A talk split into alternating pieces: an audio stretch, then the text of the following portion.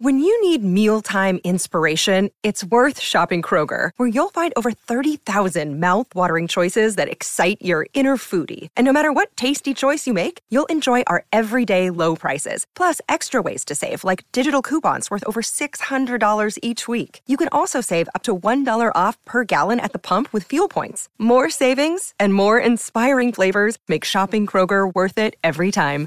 Kroger, fresh for everyone. Fuel restrictions apply. Malaika Vaz is a woman in her early 20s, and she is very far from home. Don't ask where. I'm gonna try to say this without saying like country names because I feel like that could expose me to danger. We can tell you it's early 2018, and she's in a major city in East Asia. You can hear the sounds of the city all around you. There's traffic, there's, you know, the hustle and bustle of a big, booming industrial city. More specifically, she's with a filmmaker in a seafood market inside a shopping mall. People around her are laughing and talking. There was just a ton of different kinds of stores with everything from shark fin to ivory to manta rays to pangolin scales, like literally every imaginable kind of wildlife. But Malaika's not there to shop. She's there to investigate seafood smuggling. She talks with the seafood trader, a young woman there with her child. Then, Malaika happens to turn around she notices two people in police uniforms with walkie talkies. They're watching her. I'd seen them a couple of times that day, but that's when I realized that we were being watched. Malaika and the filmmaker immediately start pretending to be tourists. To being like, hey, let's take a selfie together. Let's, like, you know, just like huddle together and take pictures. And can I also buy this beautiful shawl that you have on your storefront, right? So we had to really, really make that shift super fast. Wait, so who who could they have been? Like who who were you afraid these uniform people were? They were from the government. That's the uniform. Why would a government not want you to be doing that? You are, you know, shining a light on something that shouldn't be done. And that can often be embarrassing for a government. That can often be um, something that they want to keep kind of under the rug. So that's what exposes you to danger. I mean, more than the, the traders or the small guys. Very often we're scared of the bigger guys, the kingpins, and the people who you know, liaise with the kingpins, the people in positions of power. Um, and in that moment, you know, maybe it could have been just someone keeping an eye out on us because we were tourists in a part of the world that isn't that touristy. But it felt like more than that. This moment still sends shivers down my spine. I'm gonna wait for that guard to pass. Maybe it's the the seafood traders. They're out there. they can hear me. Trying to ruin the interview.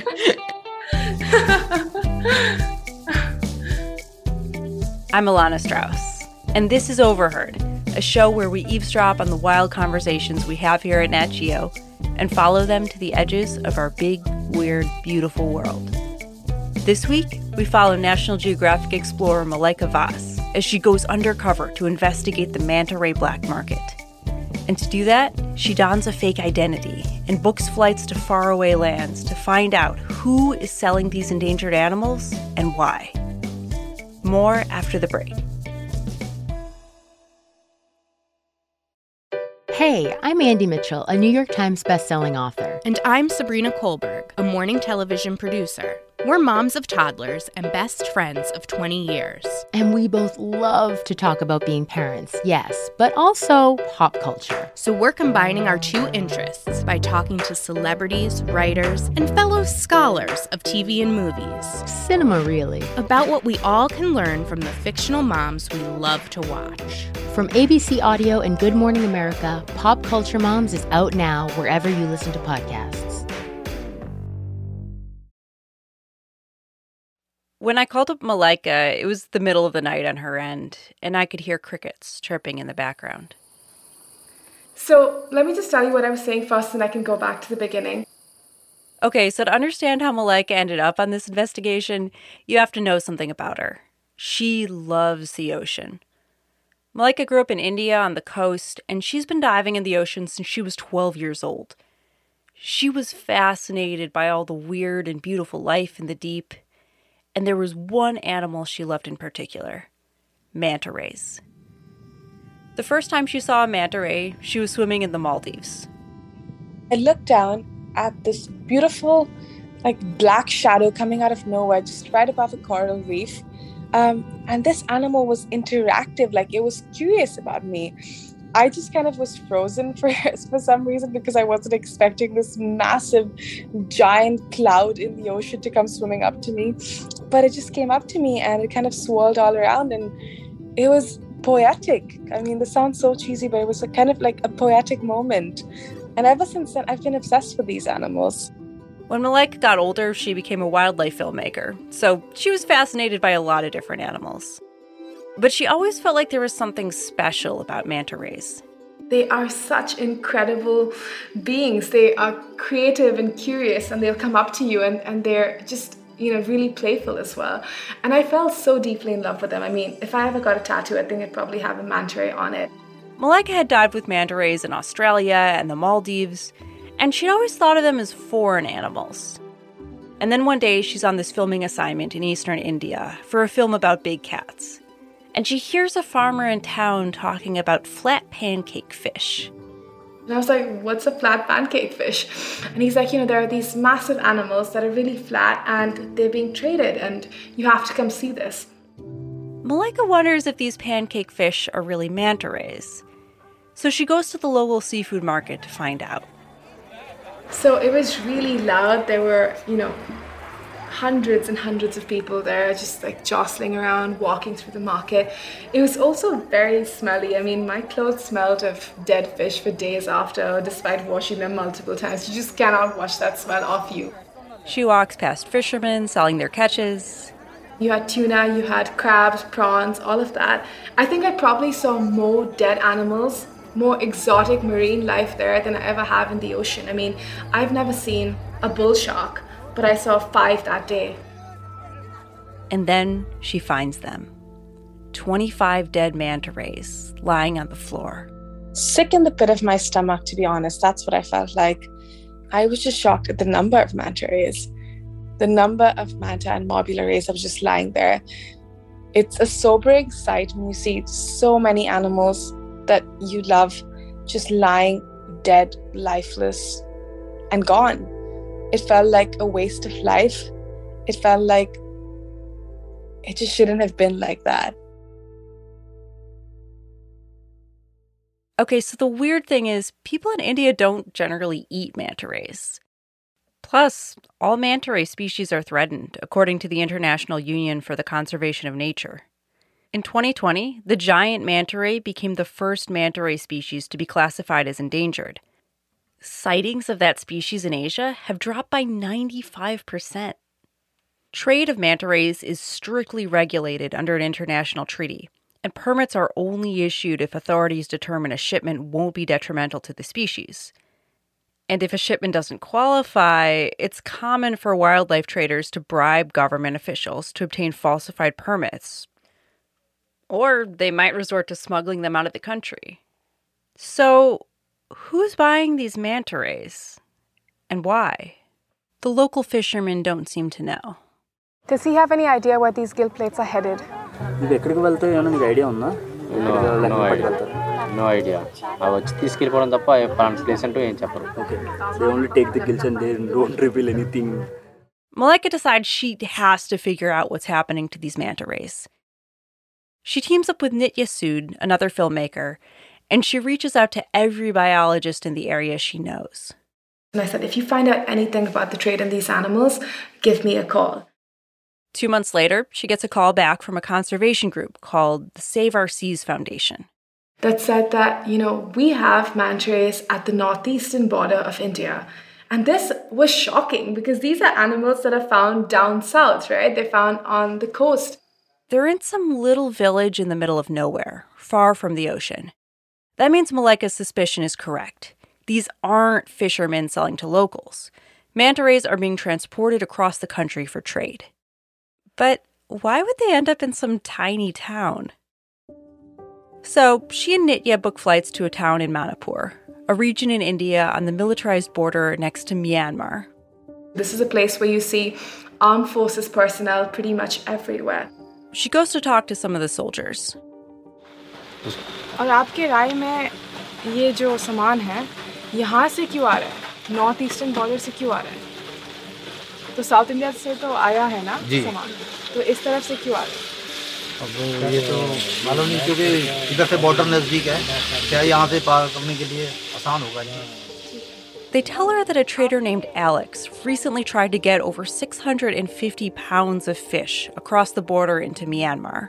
And they were like, that doesn't seem right. Why would someone be transporting so much fish? The soldiers reached out to the forest department to find out what these animals were. And by pure coincidence, one Forest Service worker had happened to see a documentary about ocean wildlife.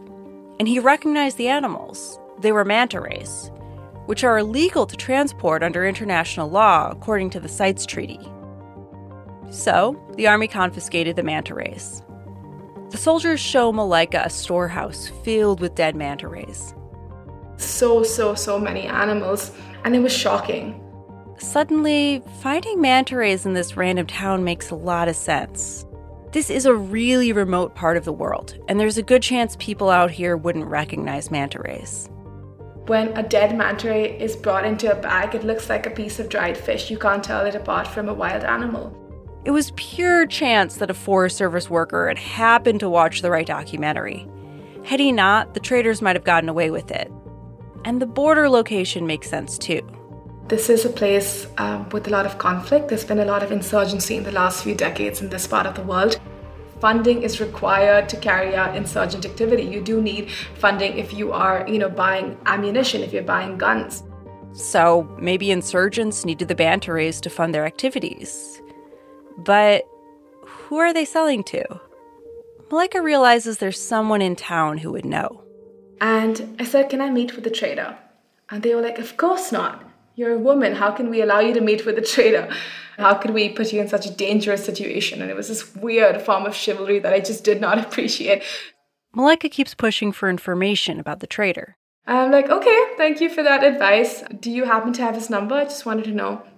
And they're like, we don't. Thank you so much for coming and taking pictures of the contraband, but you're done now. So she thanks them, says goodbye. And then I asked the office guy, like the guy who was just doing some paperwork there, I was like, can you get me the number? And he did. Then she goes to the local police station and meets up with a policeman. And I give him this number and tell him, this is someone I want to meet. Could you please help me out? So we both call up Alex, the trader. And Alex picks up the phone and he just wasn't expecting this because he just wasn't. So, and he's like, the police is calling you here right now. Alex comes to the station. I basically say to Alex, can I speak to your trader in Myanmar? And he's like, yeah, you can. The Myanmar trader doesn't speak English. So Malaika, Alex, the Myanmar trader all just jump on the phone together, Alex translating. Man man ray ba pala sa men yan man Manta ray. manta ray gil gi transport over se kamayan to kono hala phone so if I hand over to you you want to Yes, for sure. yeah hello Oh, local option. yeah yeah yeah yeah he's he's here he's here thank you so much But sir, I wanted to know because we're trying to understand more about like the fishes that are found in India and where they go and stuff. So I would love to hear. Do you know anything about that? I don't know about that very well. You don't know anything. I don't really know. Okay. Have you heard of these manta rays? Uh, madam मैं हिंदी में बोल सकता हूँ हाँ? हिंदी में बोल सकता हूँ हाँ आप मैंटा रे सुना है मैं ट्राई तो नहीं सुना मतलब नहीं हुआ रे रे रे रे सुना है रे फिश सुना है अरे फिर अभी बीच में हाँ, सुना था हाँ। बीच में प्रॉब्लम कहाँ पे सुना जी So I asked the trader in Myanmar, why did you have to have such a massive consignment of, you know, manta rays sent from India to Myanmar? What's what's the market? Why, like, what are people doing with this stuff? And he was like, it's for luxury hotels. It's not going anywhere. He says that people at the hotels are eating manta ray meat. Malaika finds this suspicious. She's been researching the manta ray trade, and she hasn't found anything about some big appetite for manta ray in Myanmar. She suspects Myanmar is a stop along the way, and the rays are really going somewhere else. And I is it not going across the border from Myanmar? I, I do not believe that Myanmar is the final destination. And he was like, I can promise you it is. After the meeting, she calls up a bunch of hotels in Myanmar and finds none that serve manta ray. He couldn't obviously admit that it was going to a bigger market because that probably would mean that he is doing something more illegal than it seems. I mean, taking a bit of wildlife to a, a local hotel seems more innocuous than being part of a large global criminal syndicate. Malaika's hit a dead end. And she realizes that she's not getting anywhere as herself. If she wants to talk to traders and get a real answer, she'll have to pretend to be someone else. She has to go undercover as a seafood trader. More after the break.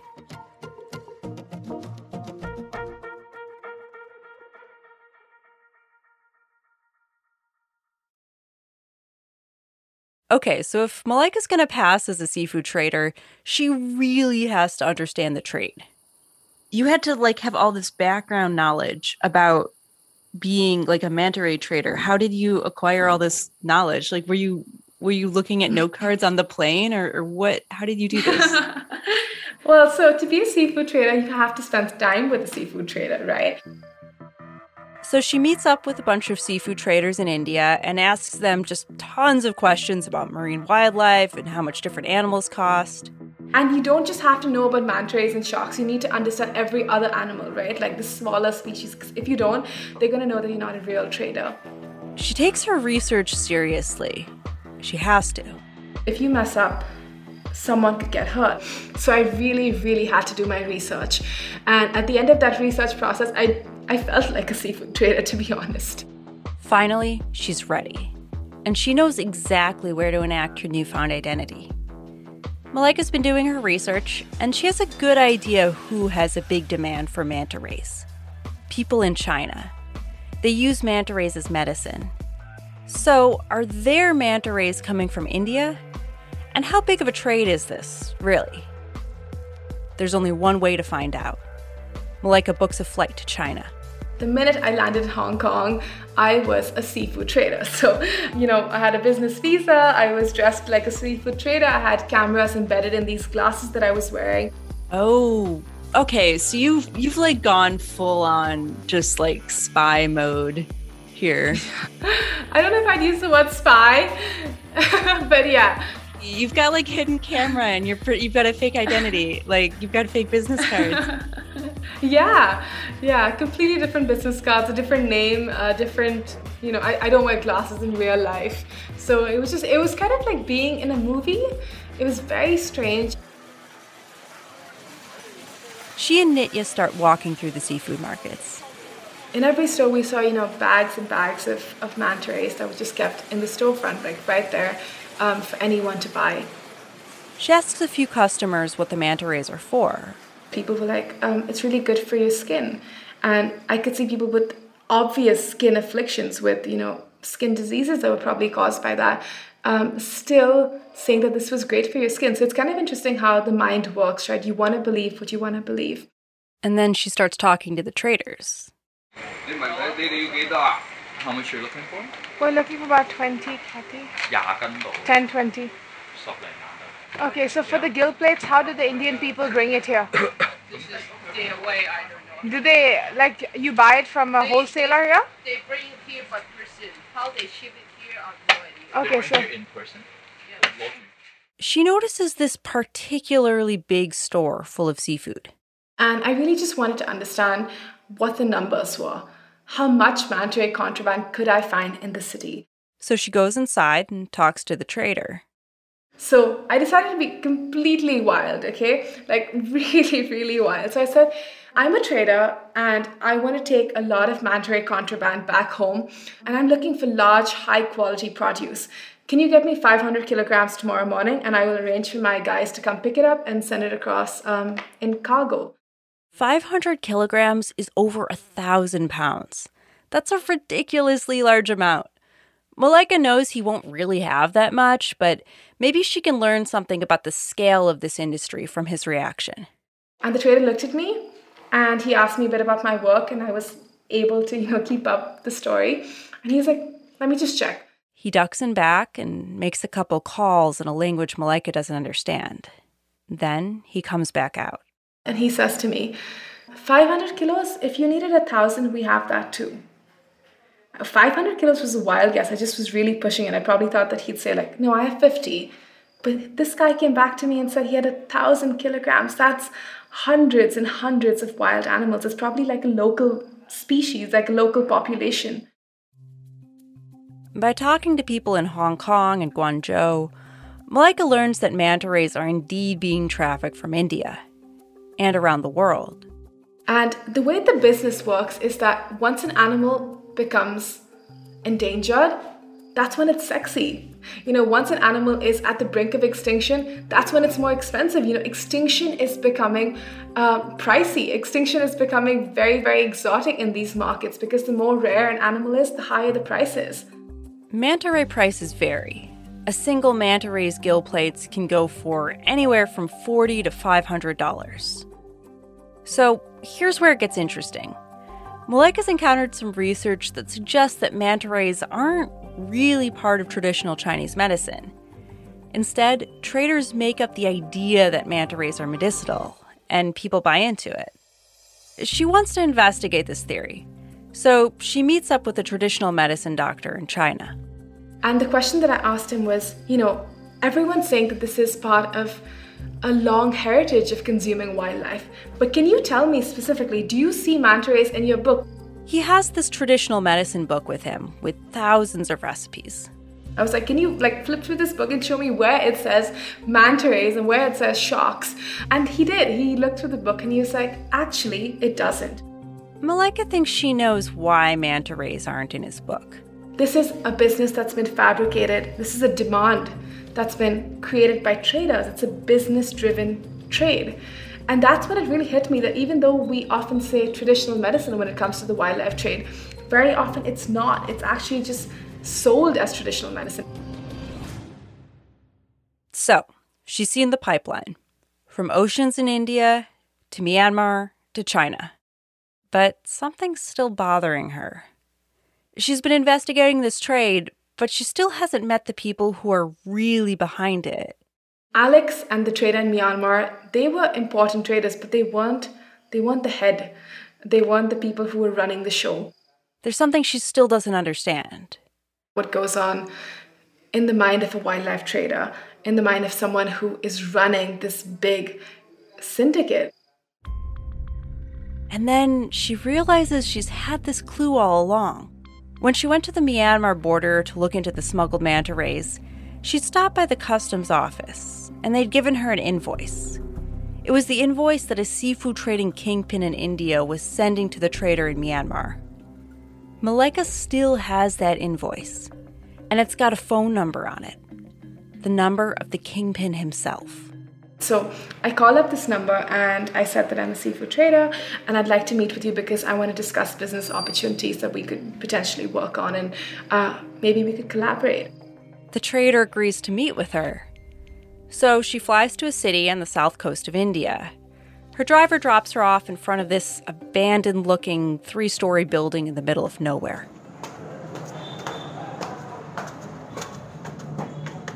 So the first two stories were just empty and you could smell fish. Like you could smell the fact that there was wildlife in there. And then on the third story, there was just an office and like lots of dried fish kept outside.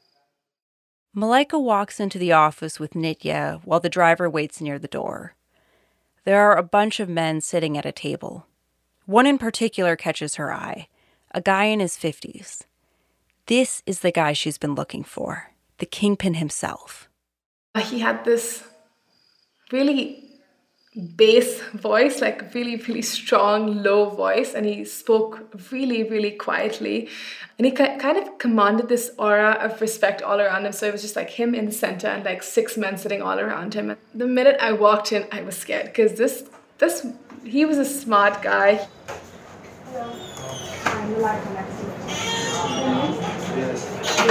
Hello. My teammate um, here. He works in our office. Yeah, on the. Ah, no, Yeah, sure.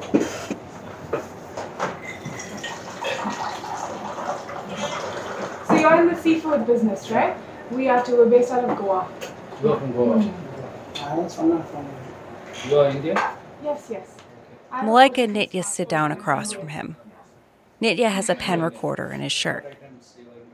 So we uh, we've been looking at Andhra Pradesh recently. So in Andhra Pradesh, we've been doing different kinds of trading with fish maw, with uh, manta ray gill plates, um, with shark fin. But now we're interested in buying more of the gill plates because there's a huge market for it. I asked him, I'm a trader too. Would you recommend getting into this industry? Because, you know, I've been trading other species so far, but I've been seriously considering manta rays as a new business opportunity. And when I said that, he was like, yeah, they're a great business opportunity because you can make so much money off of them. And these animals are not going to go extinct. We've been trading them for years now and nothing's happened. We keep trading them and they just, they're in the oceans every time we need them. That's when Malaika finally understands what's going on in the minds of these kingpins. It's something she already knew but hadn't quite faced. For these traders, it doesn't matter if this animal is on the brink of extinction. As long as this animal is in a position where they can catch them in like, you know, 20s every day or like 50s every day and thousands every year, that's enough. They keep talking, and Malaika starts to feel like something's wrong. He could tell that I was younger. He could tell that I didn't really know what I was talking about she realizes that the kingpin is doubting her Trader Act. Actually, going undercover in your own country is so much harder than going undercover in another country, in a foreign land. That's because when you're in a foreign country, a lot's lost in communication. You don't speak the same language, people don't know what people in your country are like. But in your country, in my country, um, if you say you're a seafood trader, a seafood trader looks like an older man typically, you know, it looks like someone who's probably in his mid 50s, you know, probably wearing a suit, and in a place outside of your country, you can kind of run with it and, you know, get away with it. But here, he he could see through me. And the kingpin starts asking her tougher questions. What's the name of your company? Where exactly is it located? You know, show me your website. And we had some things as a cover, but we didn't have everything. And he was definitely getting through to us. And he was seeing through our cover. We work in the same company. Exactly. Which company? It's called Madame Rosa Distillery. Okay. So that's when I said, you know, hey, I kind of have to head out. And I said, thank you so much for your advice and being a seafood trader. And I kind of, you know, started to leave. Just as Malaika and Nitye are leaving, the kingpin calls out to Malaika's driver. He was like, hey, can I just have a word with you? And I just want to talk to you about, you know, stuff. That's when Malaika knows she's in trouble. Her driver knows she's not really a seafood trader, and the kingpin might know that too he could ask me tough questions and I could probably wiggle my way out of that. But when my driver was confronted with something like that, he probably might have let slip and he might have, you know, told him the truth. And I immediately had to come up with like a way to get out of this. Malaika frantically texts a coworker in another city. She tells them to call her to give her an excuse to leave. I was like, can you just call me and say that you need to meet me right now and that, you know, you got into an accident? The kingpin and the driver start talking in Tamil a language Malaika doesn't understand. Malaika waits for the call, hoping the driver doesn't give anything away. Then her phone rings. So my teammate called me and I was like, "Hi, uh, what's up?" And you know, oh gosh, that's terrible. Can I? I'm, I'm gonna be there in like the next 20 minutes. Can you send me the address on Google Maps? So all three of us, including my driver, rushed out of there and we got into our car and just went what would have happened? Like, what were you afraid of happening? These traders make a lot of money from the trade in manta rays and other marine products. So, if you are someone who could hurt that income, if you are someone who could uh, hamper the amount of revenue coming into their bank accounts every month, they could, you know, stuff could go wrong. And I don't know what that is. I don't know how that could play out. Malaika, Nitye, and their driver get away safely. The driver had been stalling. He didn't give away critical information. That meeting really hammered something home. The manta ray trade isn't really about the fishermen. So often we blame the fishermen, the people who are at the grassroots level, the people who are actively going out and killing these animals. But very often, these people are just trying to put three meals on their tables, they're trying to feed their families. But with the bigger criminal syndicates, they're raking in the money. Malaika realized that this trade was more global than she'd assumed. When you're filming in a wildlife market in Guangzhou one month and then back home in your country, seeing these animals at a landing site, and then you're filming with them underwater in an ocean in the Maldives, and then you see them in you know another part of the world i think that global experience of tracking that different parts of the trade really helped me see that this is a global problem. It might have origins in one part of the world, but if we are to tackle it, we have to get different governments on board. We have to get diverse stakeholders on board because that's the thing with wildlife trafficking. You need to have different people coming on board to intercept it at different stages of the pipeline. It's a pipeline that doesn't just apply to manta rays or end in Asia. Elephants, for instance, are taken from the wild and tortured for years just so humans can ride them. If you're someone who's ever ridden an elephant, or I mean, not just an elephant, but if you've petted a tiger or gotten super close with a monkey that could be dangerous in the wild, these animals have gotten to this point because of human interference. They've gotten to this point where they're cuddly and cute and like Instagrammable because of the human hand, which is destructive. I guess what I'm wondering now is like I've seen elephants like as a kid, right? Like I've seen them at circuses I think I've ridden elephants before, like when I was really oh, young. Yeah? I I think I think yeah, I did. It's like really vague because I was very young, but I'm pretty sure I have. Is that is that what happened to them? Yeah. Almost every elephant that you see in captivity has either been taken from the wild or it's been bred in captivity. And these elephants have been trained to not hurt human beings, and that process is gory. Ugh, I feel really bad now. like, like No, no, no. The point is that you shouldn't feel bad. You shouldn't. I mean, we've all made mistakes, but if you can just go out and tell one more person about it, if you can educate someone who might be in the position where they might want to ride an elephant in the future or you know get close to a tiger or have like an iguana on their on their shoulder for an instagram picture if you can educate that person and stop that from happening then you've done your bit Spreading awareness to stop wildlife trafficking might sound like wishful thinking, but it actually works. Remember that thousand pounds of manta rays the Kingpin and Alex had tried to get across the border? Well, they didn't get it across the border. The army was able to confiscate it because a filmmaker had made a documentary about the manta rays and someone in the Forest Service saw it. Governments are paying more and more attention to these animals. In 2014, the United Nations enacted restrictions on the manta ray trade. And then in 2021, the National Oceanic and Atmospheric Administration declared the giant manta ray threatened. Laws like these directly affect trade on the ground. In fact, the kingpin Malaika spoke with said he stopped trafficking manta rays because he didn't want the army to seize more shipments. Manta rays is uh it's already it's uh, very under the scrutiny, you know. Under scrutiny. Yeah, under scrutiny. People are uh, doing the business. Uh, they are under scrutiny. So already uh, three weeks, uh, sorry, three months before there were there were case here. Oh really? Where yeah, was the case? People got caught for the show the picture. For her part, Malaika's working with wildlife trafficking organizations to push for more laws protecting manta rays in India. So we've gotten a baseline data survey together. We've gotten the research and data that's required to push for policy protection. It's a long process. It might take many years, but we're in it for the long run.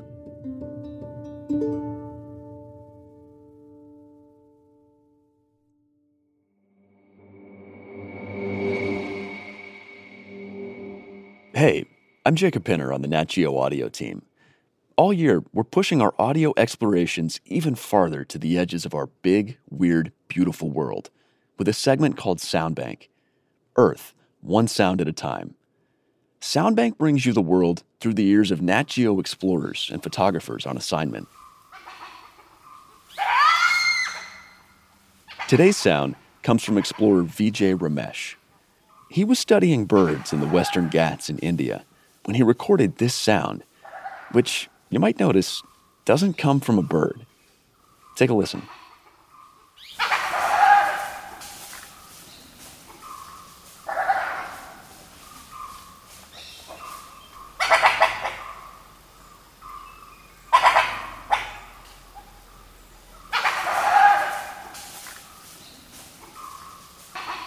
Now, Vijay was close enough to see the animal making this noise.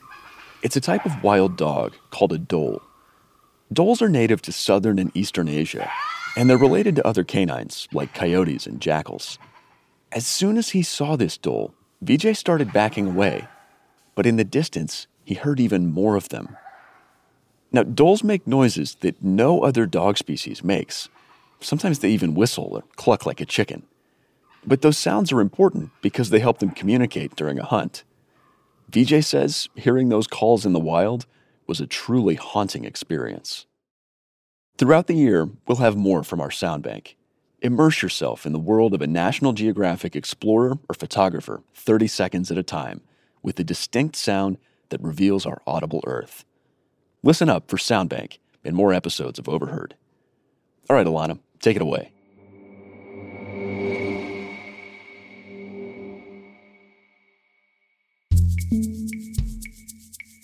Hey, if you like what you hear and want to support more content like this, please rate and review us in your podcast app. And please consider a National Geographic subscription. That's the best way to support Overheard. Go to natgeo.com slash explore to subscribe. If you want to see Malaika and Nitye's filmmaking, check out their production company at untamedplanet.in. They've made films about protecting big cats, preventing pandemics, and of course, manta ray trafficking.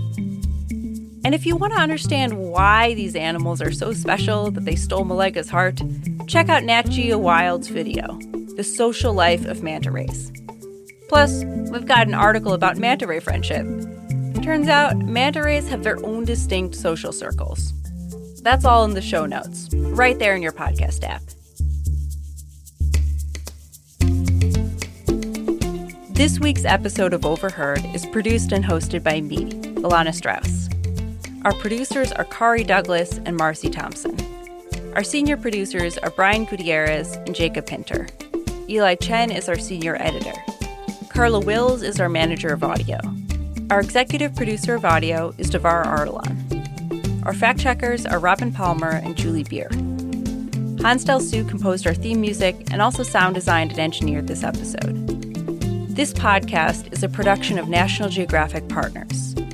The National Geographic Society, committed to illuminating and protecting the wonder of our world, funds the work of National Geographic explorers Malaika Vaz and Nitye Sood. Whitney Johnson is the director of visuals and immersive experiences. David Brindley is National Geographic's interim editor in chief. Thanks for listening, and see y'all next time.